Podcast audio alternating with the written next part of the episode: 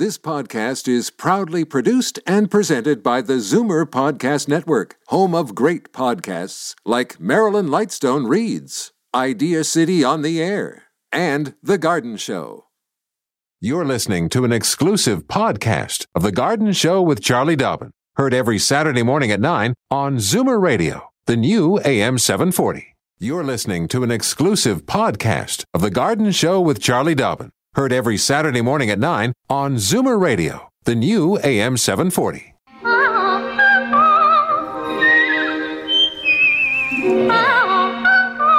Welcome, friend, to our weekly garden party. We hope you brought along your questions, because it's time to dish the dirt on The Garden Show with Charlie Dobbin, exclusively on Zoomer Radio. And uh, the uh, old sous chef of the garden, uh, Frank Proctor, along for the ride here.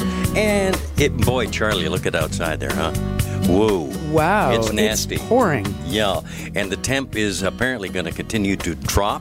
And uh, then that's going to be fun for people on the road. So we'll kind of uh, judge what the heck we do today. We might based be staying on, here for the rest yeah. of the weekend. And uh, just quickly, mm. uh, if if I had um, a, a cigar to hand you, no, if I had a cigar, I would give I would give you one or a whole box full. Cigars, to, good. I like them. I yeah, like cigars. That usually goes along with a birth announcement, and uh-huh. that's exactly what I'm going to do. What, you're having a baby? Well, uh, I've had one. As a yes. matter of fact, in this past week, mm-hmm. I have uh, learned that I have a new daughter mm-hmm. in my family who on June second will celebrate her fiftieth birthday. Oh, my. And the story of how all this came about, quite something. I'm going to do a little uh, unveiling of the story between um, myself and my new daughter, Natasha, um, sometime just shortly after two o'clock on all my right. show this afternoon. We'll look forward to hearing more details oh, on yeah. that. Congratulations, of Thank course.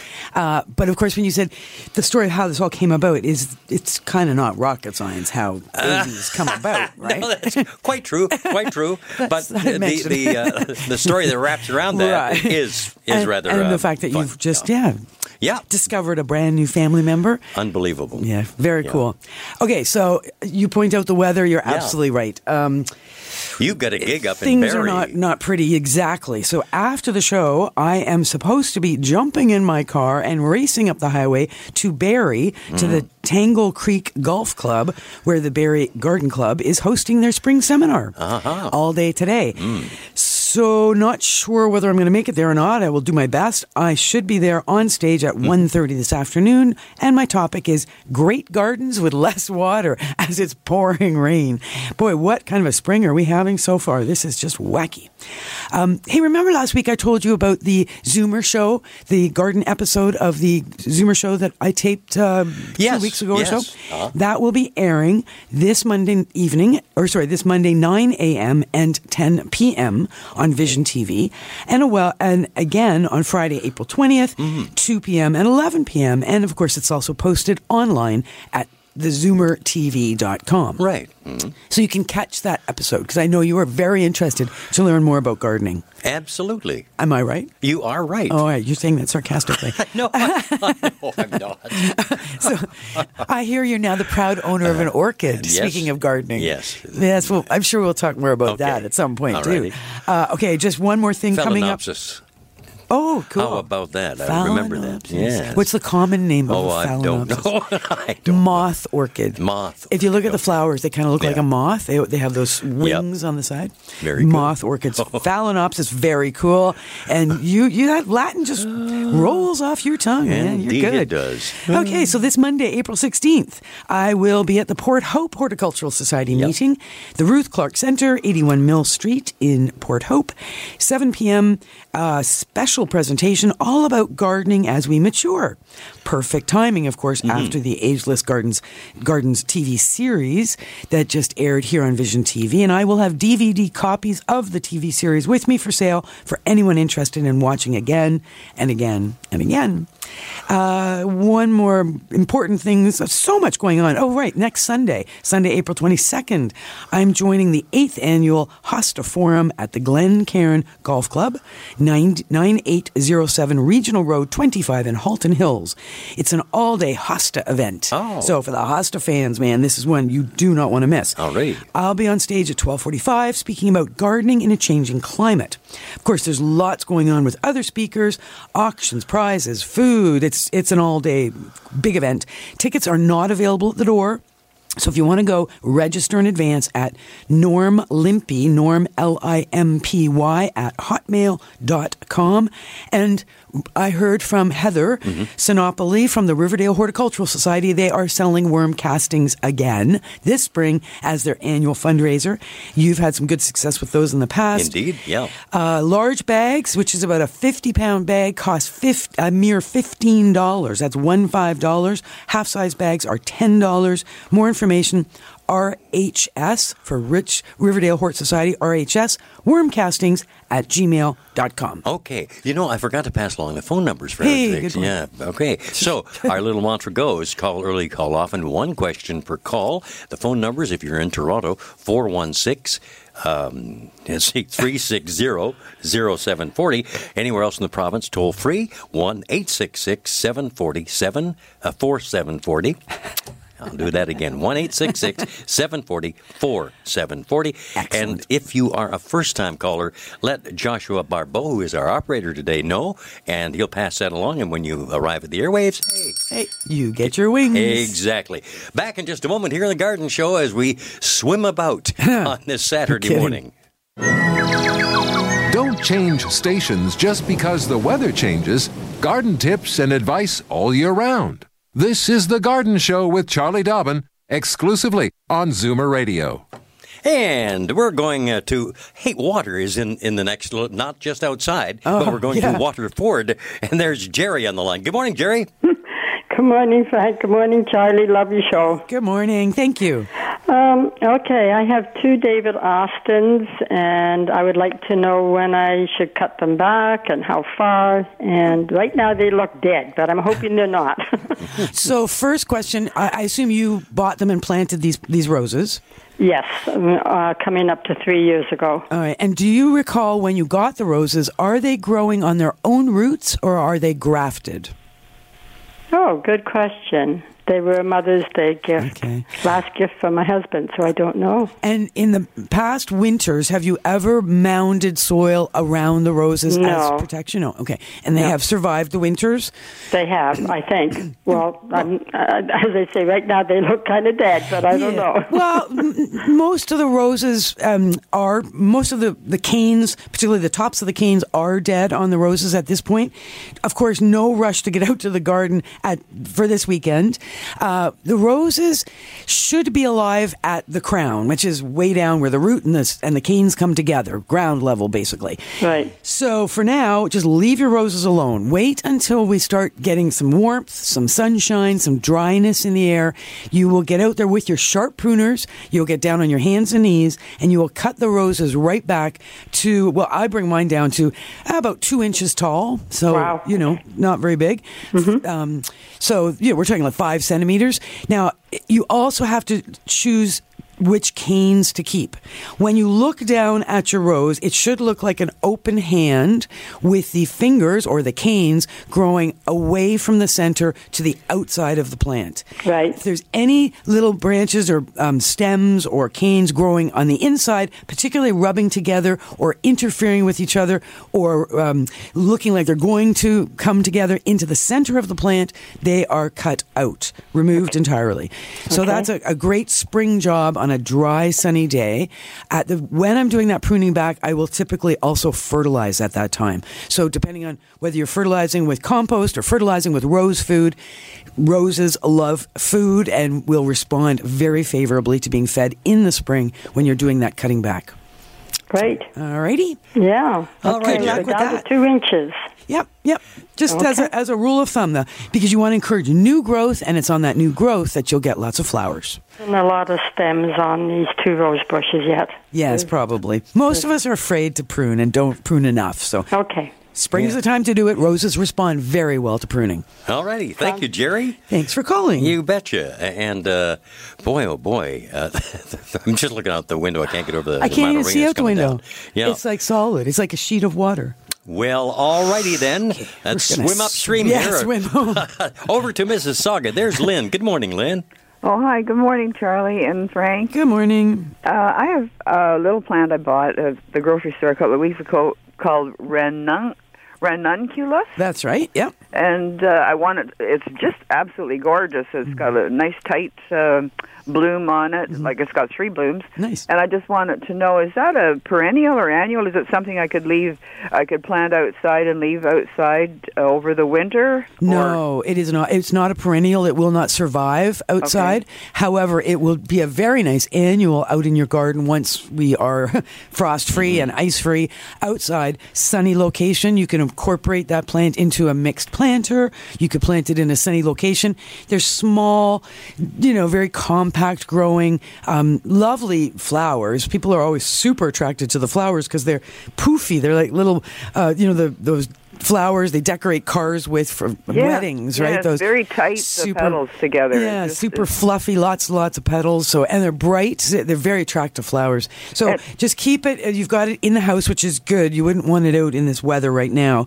And uh, yeah, just keep it indoors until we're frost free, and then get it out into the sunshine. It should do fine all summer. And and will it continually bloom? It should. Or, yeah. It, yep, yep. Keep fertilizing. Keep fer- it. Exactly. Keep fertilizing yeah. and give it enough yeah. sun and a reason. Make sure it's a well drained soil. And what kind of uh, of uh, family of plants does that belong to? Is it related to to um, mums or something? Or? No, no, they're definitely not mum family. But off the top of my head, I couldn't tell you. But I will certainly look that up and let you know. Yeah, it was grown in Canada. The tag said. Yes, I guess that doesn't uh, really. Uh No, but that's good. We like, that's that, you know, yeah. grow local, buy local, yeah. enjoy yeah. local. So, uh, and there are a number of growers that do grow ranunculus at this point, at this time, because there's just, they're so pretty. Um, this is the time of year we get them, too. Yeah, it looks nice and cheery. And like yeah, well, particularly on a gray day. Okay. Yeah. Th- Thank thanks you. a lot, Lynn. Thank you for calling. Okay.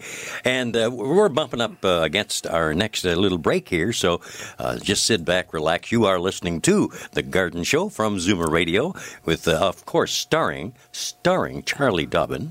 And if you want to contact Charlie, by the way, uh, via email, uh, here's her address, okay? Because it works now. My it, email is back on yes, track. Yes, thanks so to the thank guys you. in the uh, I T department exactly. there. C. Dobbin, D O B B I N, at M Z media dot com. And we'll be back in just a moment. Fur and feathers and bugs of all sizes. There's more going on in the garden than you realize.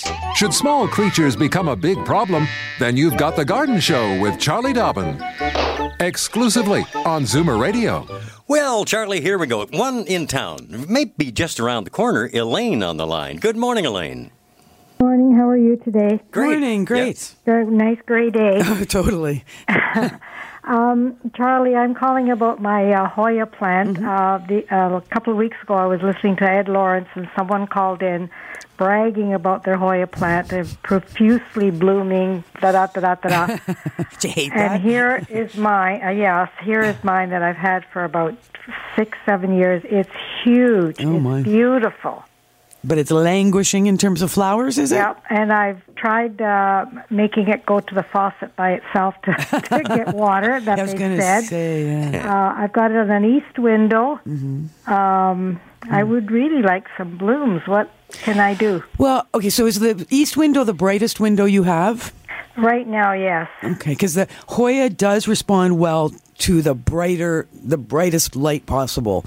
They, uh, they're a very, they're, it's almost a succulent. You know, the leaves are very leathery. Yeah. Uh, lots of storage opportunity for liquid within the plant. Right. So that's why they joke about, you know, make it find its own water. Right. So the trick with Hoya is when you think it's time to water, wait another week. I've done that. And so, yeah, just you want, that's the stress part. You want to take it to the point of water stress, and okay. often it will start forming flower buds as a response. We don't really know why. why we always say, well, the plant thinks that, you know, its its death is near, therefore it thinks it better get some flowers going right. to produce some seeds so that, you know, the genetics are maintained. Mm-hmm. Is that true? I'm not sure. We anthropomorphize plants all the time. Well, so, I've done that. I've yeah, done that. Yeah, um, so what about fertilizer? Well, at this time of year, days are getting longer. All the plants are responding to the longer days. So there's no question it is an appropriate time to be fertilizing all of our plants. Okay, indoor plants. Uh, with Hoya, you stick to a flowering plant fertilizer. Okay. So it's going, it, it, you know, it could be Miracle Grow. It could be anything that's going to encourage flowering. Um, so it's just a, a question of sort of feeding the indoor plants, excuse me, and then getting outside. And we'll be feeding our outdoor plants soon once we can get outside. Okay, so I'm doing all the right things, but it's not cooperating. Yeah, well, and the more, if you could increase the light levels, it might make a difference as well. Even consider some supplementary lighting, perhaps. Grow light, yeah. Oh, yeah, grow light, yeah. Okay. All right. All right, thanks very much. Thanks, Elaine. Know how that goes. All righty. And, uh, oh, off to my old stomping grounds of Saint Catherine's to uh, welcome Shelley to the line here. Hi, hi, Shelley, how you doing? I'm great. How are you guys Good. doing? Good morning. Good morning. Um, I called last week, Charlie, and asked you about my begonias for planting them, and I got that job done this week. But now I'd like to know, where do I put them? Do I put them in the south window for some warmth and some heat to get them started, or do I keep them in more the north side where it's more shady? Uh, okay, good question. The heat value is a good one from the bottom. So having warm soil will speed up growth of the begonia tuber. However, the actual plants do not need bright, intense light. So I'd go north window with a heating pad underneath or on top of the fridge where it's nice and warm as well. You have no growth yet, right? They're still dormant? The tubers? Oh, yes, yes. Actually, uh, one of them was actually starting to show some signs of of a little bit of a bud coming out. Oh, which nice. Yeah. They surprised me. Yeah, I mean, ultimately, when they go outside, they're going to go into a fairly low-light situation. Inside, yes. Of course... I, I, I, kind of, I spoke a bit wrong there in the sense that inside, because our windows typically have all kinds of U V filters and they're, you know, really good at trying to limit the, the um, high light intensity coming into our homes, it might not be a bad idea to take your tubers and have them actually in the south window. Uh, but do keep an eye. Turn the, the containers every day, one hundred eighty degrees, because you want balanced growth. They they will respond to that light. It's just when you get outside, you don't want such intense light. And and if they start to look kind of pale as the leaves start to unfurl, they, if the greenness seems to be paling down, then get them out, get them in a little less light, because there's a fine line between too much light and they'll burn, and not enough light and they'll stretch. Okay, so maybe on top of the fridge then, which is that's, kind of nestled. That's your bottom heat, right? That'll give you that warmth from below, and that'll yeah. encourage that growth to start. Once it starts, though, it's probably quite dark up on top of your uh-huh. fridge. So once you start getting those little little leaves starting to, to form and to sort of protrude from the tubers, then get them into the into the windowsill. And you're right, the southern window's always warmer than the north. So better to start in the south. You may have to move to the north in the next month or so. Unless, for some reason, spring comes and you can get them outside in yeah. the next month or so. Okay. Right. Okay. All right. Well, with this ice storm thing coming, I'm thinking, well, maybe it was it was a good time that I started them because they're they're not too far advanced in only a day. Yeah, no, that's great. It is a good time definitely now because you, yeah. you want to get them woken up and, and actively growing before you take them outside, and then it'll only be a matter of weeks before you have blooms. Excellent. Okay. Good stuff. Well, thank you so much. Thanks, Thanks for Shelley. calling again. And actually, I'm going to apologize uh, on behalf of both of us. Yeah. We're, we're uh, both suffering from this darn cold. That it's like a, the hundred-day cough. I've, I've heard it's it the cough referred to. The killer. I know. It never. You think you get rid yeah. of it, and damn, the next day you're back hacking and coughing. I know it's so, true, and I keep getting emails from people. Go, like I remember Mark DeZiro, who's yeah. been on the show with us, yeah, yeah. and I said, "You want you know come to Toronto? Come on the show." He goes, "Oh, I have this cough. I can't yeah. come on the radio." oh, see. And, and I was like, Art. oh, yeah, here you go. And, you know, you can't yeah. control it. So our apologies yeah. in advance we for sound like any a couple of tuberculosis people here. All righty. Let's wander over to Wanda. Hey, in Scarborough. Good morning, Wanda. Good morning, Charlie and Frank. Good morning, Wanda. Your information is always appreciated. Good stuff. I have this Rose of Sharon in the southeast corner fence, mm-hmm. and it's about... Um, oh, seven and a half feet tall. It has one main trunk that's a little bit curved, mm. and then there's two straight ones that I would like to cut out, mm. if that's possible. Where the where, okay, so the one main stem from the ground, and then the two straight ones. Where do they come off that main stem? How far above the ground? Uh, they're quite close, really, to the ground. Yes, uh, but you would prefer this plant to be a tree rather than a shrub. That's right. And I used to have to pick up fifty of the little uh, spent flowers every day. Oh, yeah. So I, I would like to make it a little little smaller. Right, good idea. And this is the time to do it, though obviously not today. No. No, no pruning when it's this wet, and, and nobody wants to be outside if they can avoid it today. Um, however, spring is definitely the right time to be doing whatever pruning, particularly pruning for shape. Rose of Sharon responds extremely well to being pruned in the spring. So what you'll do, mm-hmm. when, when you can get outside on a nice dry day, uh, sharp pruners, and to remove those... The The, the um, straight stems that, like you said, are fairly close to ground level is not a big deal. The main thing is look closely. You will see that on your main slightly curved stem that you referred to, the main one from the ground, yes. th- and then the, the other little branches come off of it, there is going to be a what we call a branch collar. So there's a little kind of a, a ring around that that branch that is shooting off of the main stem. You want to cut just outside the the branch collar. You don't want to damage the the branch collar, but you don't want to cut too far beyond, otherwise you'll end up with a stub that will just rot and look horrendous. So it's a, it's a the spot to to do your trimming is quite clear when you take a look, and you'll see that ring, and you'll cut a nice clean cut right at the outside line of that ring. It will heal over quite quickly. Meanwhile, you might want to even bring the top down if it's already seven and a half feet tall. Yes. Bring down a couple of feet off the top because, again, you want those flowers to be at eye level, not way up, you know, second right. story. So well, no worries. You know, take two feet, two and a half feet off the top. Not a problem good. whatsoever. And just remember when you're doing your pruning, prune to an outside facing bud. So yes. that the next growth that will that will begin after you've done your pruning will grow to the outside of the plant, not to the inside of the plant where it gets all, uh, starts running into each other and gets damaged and looks silly. Well, I was going to mention those two... Uh sprouting stems are about an inch in diameter. Okay. So I need a saw. You may. The, either that or, yeah, well, there are um, what we call limbing saws. They're small, sharp uh, saws used for those tight situations. Or a pair of a good pair of loppers could work as well. Mm-hmm. You know, again, sharp tools are absolutely important. Now, with a bigger branch like that, we use a three-cut method. You don't want to make your first cut your final cut. No. Instead, bring it down, you know, leave, a, leave it a foot high s- stub. So get rid of that top bit. Now go right down to where your final cut's going to be and, uh, oh. and make it nice and clean. Because uh-huh. when you start to make a cut with a heavier branch, it's it keels over, gravity takes it down to the ground, and before you know it, it strips bark right down off the uh, the main plant, which you do not want to do. You don't want to do any bark damage to what you're, you know, the final plant that's being left behind. No. Okay. And there's one other little piece that's coming off the main uh, branch. Mm-hmm. And I wondered if I could just take it off, too, to shape it. Yeah, of course. Yep, yep. So that's not going to hurt the... Not uh, at all. It's the time to do it. Like, not today, but no. Spring is the time to do it for sure. Oh, that's wonderful. Absolutely. Prune for so shape much. And for health. All that's right. Good. Thanks, Wanda. Thank, Thank you. you. Thanks, Wanda. Send yep. pictures. Yeah, exactly. exactly. All right. Uh, well, now, here's a location that fits the occasion. Bellwood, Ontario. Yeah, exactly. That's where Marilyn's calling from. And, and she she's is a first-time caller. First time. Yay. So here's the bell. Bells hey. and Bellwood. Welcome, uh, Marilyn.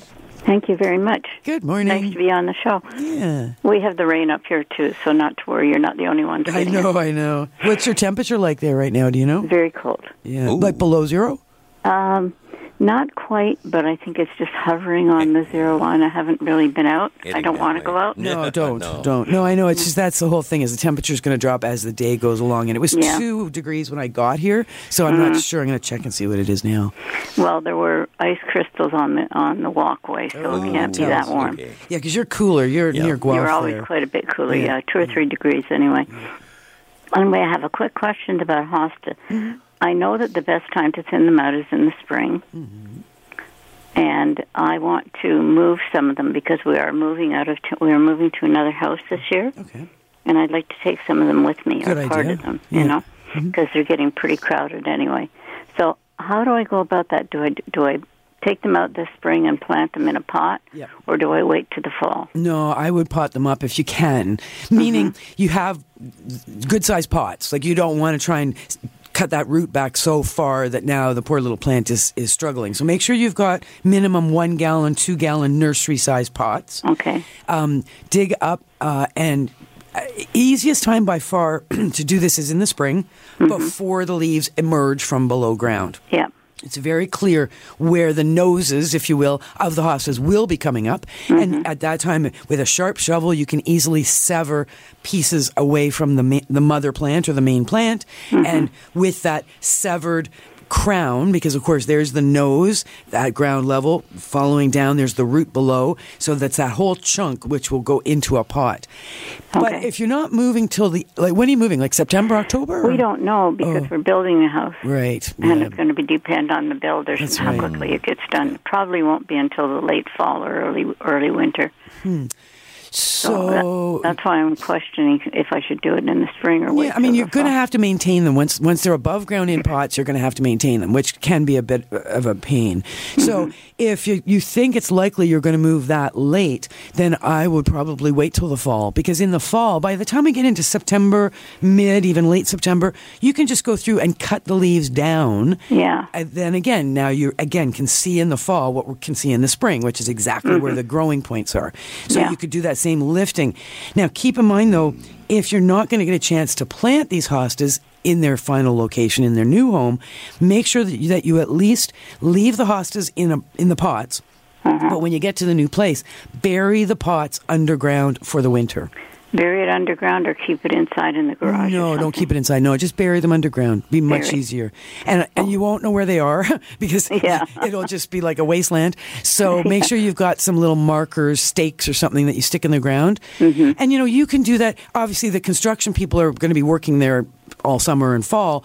So, yeah. and if you're close enough, you can just drive over at your own convenience. Yes. Just designate a little corner where the construction people aren't doing anything. Mm-hmm. Maybe put up a little bit of a fence, you know, with some, just some string and some wires, some bamboo stakes. Let them know that you're going to be moving some landscape plants into that corner and they're not to be driving or interfering, and just work mm-hmm. away at it throughout the summer. Okay. Start with the pots uh, above ground, and then as we get closer to winter, just sink them under the ground before oh. winter. Okay, great. Thank okay. you very much. And where is that um, conference next weekend, or that hosta That's in day? Milton. That's a, the big hosta event. It mm-hmm. is in Milton. Where is it? Where is it? Where is, is that it? Glen Cairn Golf Club or something like that? Yeah, Glen Cairn. It's called Glen, Glen Cairn, Cairn Golf Club, nine eight zero seven Regional Road twenty-five. And what was the gentleman's name to get the tickets? Norm, N O R M, Norm Limpy, one word, L I M P Y, Norm Limpy at hotmail dot com. At Hotmail. Yeah. Okay, that's wonderful. Thank you very much. Hopefully I'll see you next yes, week. Yes, hopefully. Okay, thank you, Marilyn. Thanks for calling. Indeed. And, and don't uh, be a stranger. Yeah, do not be a stranger. Coffee's always on. Just a reminder of the phone numbers as we go to another break here. Uh, four in Toronto, four one six, three six zero, zero seven four zero. Anywhere in the province, toll free, one eight six six, seven four zero, four seven four zero. Going to give Charlie a little break here, and uh, she can re- recover some, some uh, lost air there. Uh, and we'll be back in just a moment. Daffodils and daisies, bluebells and begonias, forsythia and foxgloves, marigolds, magnolia, lavender and lupins, dahlias, delphiniums, stalks, phlox, hollyhocks, tulips and sweet williams. You've picked the right place for everything floral. This is The Garden Show with Charlie Dobbin, exclusively on Zoomer Radio. Alrighty, Charlie, let's uh, run off to Milton Wait, here. Just mm? before yes. we go there, one oh, yeah. quick thought I wanted to just yeah. share. Uh, earlier in the show, Lynn called from Mississauga. She was wondering about ranunculus and the family and whether they were related to mums or anything like that. Uh, I said no, but I wasn't sure what the family. So it's easy. The, the family is Ranunculaceae, which is no surprise there, because uh, family names always end with an A, E, A, E. Most well-known genera within the Ranunculaceae are obviously ranunculus, but also delphiniums ah. belong to the same family, which is actually, their leaves are quite similar if you look closely. Thalictrum, again, a very um, very filigree leaf. Clematis. And aconitum. So all those plants are members of the same family. Clematis is the one that doesn't really fit, but all those other ones, the, yeah. the leaves are very, very similar. All righty. All right. Thanks for passing that along. Now, from Milton, here's Rosa. Hey, Rosa, good morning. Good morning, Frank. Good morning, Charlie. Good morning. Um, I got three years ago two orchid plants. Mm-hmm. Okay, and the flowers were beautiful, and then the next year they came back. Then I had a friend, and she said to me that where the flowers grew, the stalk, she says you should take that off. So I took it off, both of them. Mm-hmm. I haven't seen a flower again. Mm. Now, I'm wondering that maybe if when I took that stalk off, I took it off completely. And uh, maybe because that was where the flowers were coming from, that's where they're going to come from. Is that correct? Uh, well, the interesting thing about orchids is that they can, that that green flower stalk that comes from low on the plant, and when we receive them as gifts, typically are full of buds and blooms. Exactly. And and you're right. Your friend did what I always thought was the right thing to do, is once those flowers are, are done, and you've just got that green stem sticking out there, to remove it, because that's normally what we do when we deadhead. Blooms are okay. gone, we remove the flower stem. But what I learned after that is that orchids are unusual in the sense that more buds can potentially grow off of that green flower stem. So we don't actually cut it away until it is brown right down to the base. Like, it will either die back and then we'll remove it, or we'll just leave it alone and, surprise, surprise, more buds and blooms can form. Meanwhile, though, another flower uh, stem can also form down low on the plant. So oh. let's think about what you're doing to encourage that to happen. So that's probably the main thing now, is just getting new flower stems growing. And that's light levels, right? Sort of soft, diffuse light. Northern or eastern window is a happy place for the orchids. Lots of consistent moisture, not wet, but, but consistent moisture for the plant. And the odd bit of fertilizer now and then. We're at that time of year where all the plants are going to benefit from some fertilizer. And of course, it's a specific orchid fertilizer you're going to use uh, for the for the orchids. A Pacific one, or it just doesn't matter? I'll go and say I want some some orchid uh, fertilizer, yeah. and they'll they'll say what? Uh, what kind or whatever, or well, what? Well, depending on where you're shopping, you go to a, a garden center, you might have a couple of choices. You go to like a Home Depot or something like that, you'll typically have one choice. Any of the orchid fertilizers, typically I get one that's water-soluble, so it'll just say, you know, fertilizer for orchids, and then you mix with water, water the plants, or, di- you know, sub submerge, in a best case, what you do is you submerge pot and all under that fertilized water, let it really get in amongst all the bark and in, in amongst all those big spaces in the bark chips, and then drain it back on its window location, and they respond very nicely to that kind of an experience. Then, then you are not a, you do not believe in putting the ice cubes in there? I'm not a big fan of ice cubes. I think it's a little bit on the cold side for a tropical plant that has never seen an ice cube until it came to your house. So I just think it, it's it's kind of cold on their little roots. I avoid the ice cubes. I understand why they recommend it. Uh, it is a slow percolation of water, which is what orchids like, but it's so cold, I don't think it's a very happy percolation of water. I, okay. I prefer to actually immerse the the pots under liquid, un, you know, room temperature mm-hmm. water or fertilized water, uh, so that they just really, really get a good saturation and then a good drain in the sink and then back onto the window ledge. And, you know, that's every week or ten days, depending on how much sunshine we're getting and, and indoor temperatures. So. Okay, then. Okay. okay, thank you very much. You, I was going to throw them out, but now I'm going to keep them and see what happens. Yeah, don't. Because they're, otherwise, yeah. they're they're very healthy. They're very, like, always the, um, oh, my God. The green, the leaves, yeah, the, the leaves, leaves. the leaves yeah. come. So that's great. You, so, know? you know, if the okay. leaves are healthy, everything's going well. All you need to do is just give them that little extra push for some flowers. Okay. Okay. Thank you very much. Thanks, You're Rosa. Very welcome. And we're going to have to take our final break of the show, and that will leave uh, time to say hi to Lorraine, Marlene, and Lou, who uh, are waiting online. We'll join them in just moments here on The Garden Show. Don't change stations just because the weather changes. Garden tips and advice all year round. This is The Garden Show with Charlie Dobbin, exclusively on Zoomer Radio. And here we go to Cambridge, and there's Lorraine. Hi, Lorraine. Hello, Lorraine. Morning. I usually um, trim my evergreens so that they're wider at the top and no wider at the bottom, right, so yeah. There's green to the ground. Good. And my neighbor, helpfully, in the last two years has trimmed the cedar, so it's you Obviously. see just a lot of brown sticks at the bottom, yes. and it bulges out over the sidewalk. And if I start trimming now to cut back that that bulge, would, the, would it grow back in at the bottom? I'll have to tell him not to do it anymore. uh, the challenge with cedar, how old are these cedars? Do you have any idea how long? Very old. I've been here thirty oh. years. And they were there when you moved in? Yes.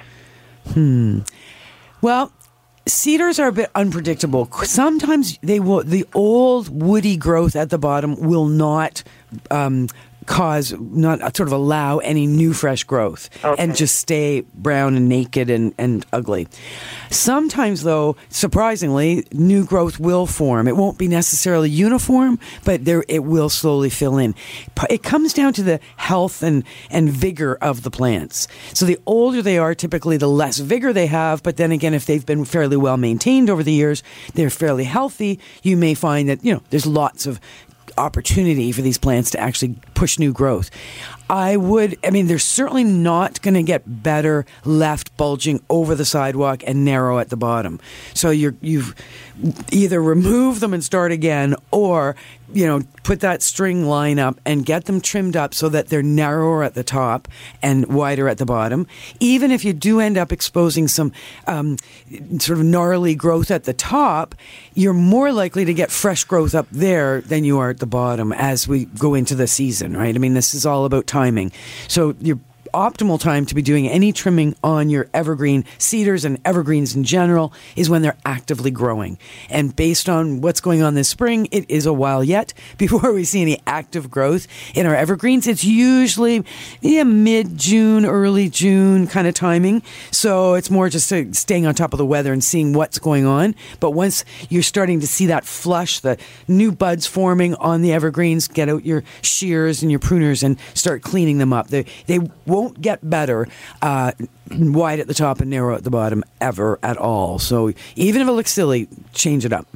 All right. Okay. Thanks very much. All Thanks right, Lorraine, calling. Thank you for joining us here on this watery Saturday morning. And, oh, Frank's reaching for the bell. Oh, yeah, wait a minute. Get some exercise. There it Good is stuff. From uh, Marlene in Guelph. Good morning, Marlene. Hi, good morning. Good morning. Welcome to the show. Well, thank you. And uh, happy rainy day. I know. Gray exactly. day all right across the province. Yeah, so I have a, an amaryllis bulb, which I believe is just a few years old. Mm-hmm. I put it outside during the summer, mm-hmm. brought it back in, and put it in my uh, cold, dark, cool, dark place until the end of November. Mm-hmm. Then I potted it, mm-hmm. brought it upstairs, and now it has four very healthy-looking leaves, mm-hmm. uh, all twelve to fifteen inches long, mm-hmm. but no flower. No flower. What happened? Um, you know, you're experiencing what I have experienced for years and years, which is you follow the rules, you treat your amaryllis like you're supposed to, and it disappoints with no flowers, but gives you lots of leaves. Mm-hmm. All I can say is don't give up, because after thirty years of trying or forty years of trying, I actually succeeded this year for the first time ever and ended up with three bulbs reblooming from last year. Mm-hmm. So what I would suggest, what I mean, what sort of worked, if you will, after forty years of trying, what worked was I did not, do not take them out of the pots. Do again what, with this plant what you did last year. Let it grow as a green plant, mm-hmm. all spring inside, get it outside for the summer, mm-hmm. still in that pot, let it grow as a green green plant somewhere out in the garden in the pot. Towards the end of the summer, bring it into a situation where it does not get, get any more water. So it's all those green leaves will shrivel up and turn yellow from lack of water. You'll clean up those green leaves. It's all just still in a pot, dry soil bulb, into that dark spot. It doesn't have to be super cool, but it just needs to be left alone. No water, no light. And that, you're right, it's it's kind of a September, October, November. Pull it out, one good thorough watering into a sunny location and see what happens. Okay. Cross your fingers, flowers come that time. Okay. Okay. Thanks, Thank Marley. you. Alrighty. Thanks for calling. Uh, and I'm delighted we uh, are able to get into uh, our last call of the situation here mm-hmm. because Lou is... Uh, First-time caller from Maybe. She's not sure. Maybe? Okay. Well, we'll give him the ring anyway. Yeah, that's right. Hello there. Good morning. Good morning. How are you today? Excellent. How are you? Oh, good, good. Waiting for the weather to clear, but mm-hmm. uh, we, we know all... it's coming anyway. Yeah. So. My question for you today, Charlie, is I had read that Epsom salts is a good fertilizer for roses, and I'm just wondering if you agree with that. Or a, a another brand would be better. Okay, so Epsom salts are actually so amazing. They, they're m- mind-boggling because you can just about cure everything with Epsom salt. Oh, yes. great, great. And so do I just mix it with water or just put it right into the soil? No, you'll uh, d- directly apply Epsom salts to the surface of the soil around your roses. What you do, do you have access to a computer? To the internet? Yes, yes, yes. Okay, yes, so there is something called, just Google Epsom salts. There is mm-hmm. the Epsom Salt Council of Canada, and uh-huh. on their website it gives you all kinds of directions on how to use Epsom salts, including oh. how to use them as food for roses. Oh, wonderful. However, Epsom salts are magnesium sulfate. Right. Magnesium and sulfur, nothing wrong with feeding roses. They need those elements, but they need more than just magnesium sulfate. Okay. So mag- Epsom salt is not a balanced fertilizer. It's not a complete fertilizer. So you will still need to get a proper rose food for your roses to do the complete feeding that's required to truly encourage good looking and, and healthy growth. Okay? So would I apply the, the Epsom salts and the fertilizer at the same time? Or I'd different? probably wait a week or so in between. I'd probably go, go regular rose fertilizer first, followed by Epsom salts a week later. And unfortunately, we have to go. Yeah, Lou, Thanks we're out of time call, here, Lou. But thank you for calling. Yes, there it is. The clock's right. just ticking away there. Whoa. So, yes. Yeah, gotta go, gotta go. Thank you, Frank. Hey, uh, thank you, Charlie. I uh, appreciate all your support, and I look forward to hearing more about your exciting announcement you'll be making later this afternoon with and some I'm of the details. I'm waving to the camera here to my new daughter. Daughter, Natasha, who's uh, listening in. To, hey, yeah. Natasha. And I'll be telling you the story of my new daughter um, coming up just after two okay, this afternoon. Two okay? Good stuff. We'll yeah. be listening in. Okay. Thank you. Thanks, Joshua. Great job. See you all again next week. This has been an exclusive podcast of The Garden Show with Charlie Dobbin. Heard every Saturday morning at nine on Zoomer Radio, the new A M seven forty. This has been an exclusive podcast of The Garden Show with Charlie Dobbin. Heard every Saturday morning at nine on Zoomer Radio, the new A M seven forty. This podcast is proudly produced and presented by the Zoomer Podcast Network, home of great podcasts like Marilyn Lightstone Reads, Idea City on the Air, and The Garden Show.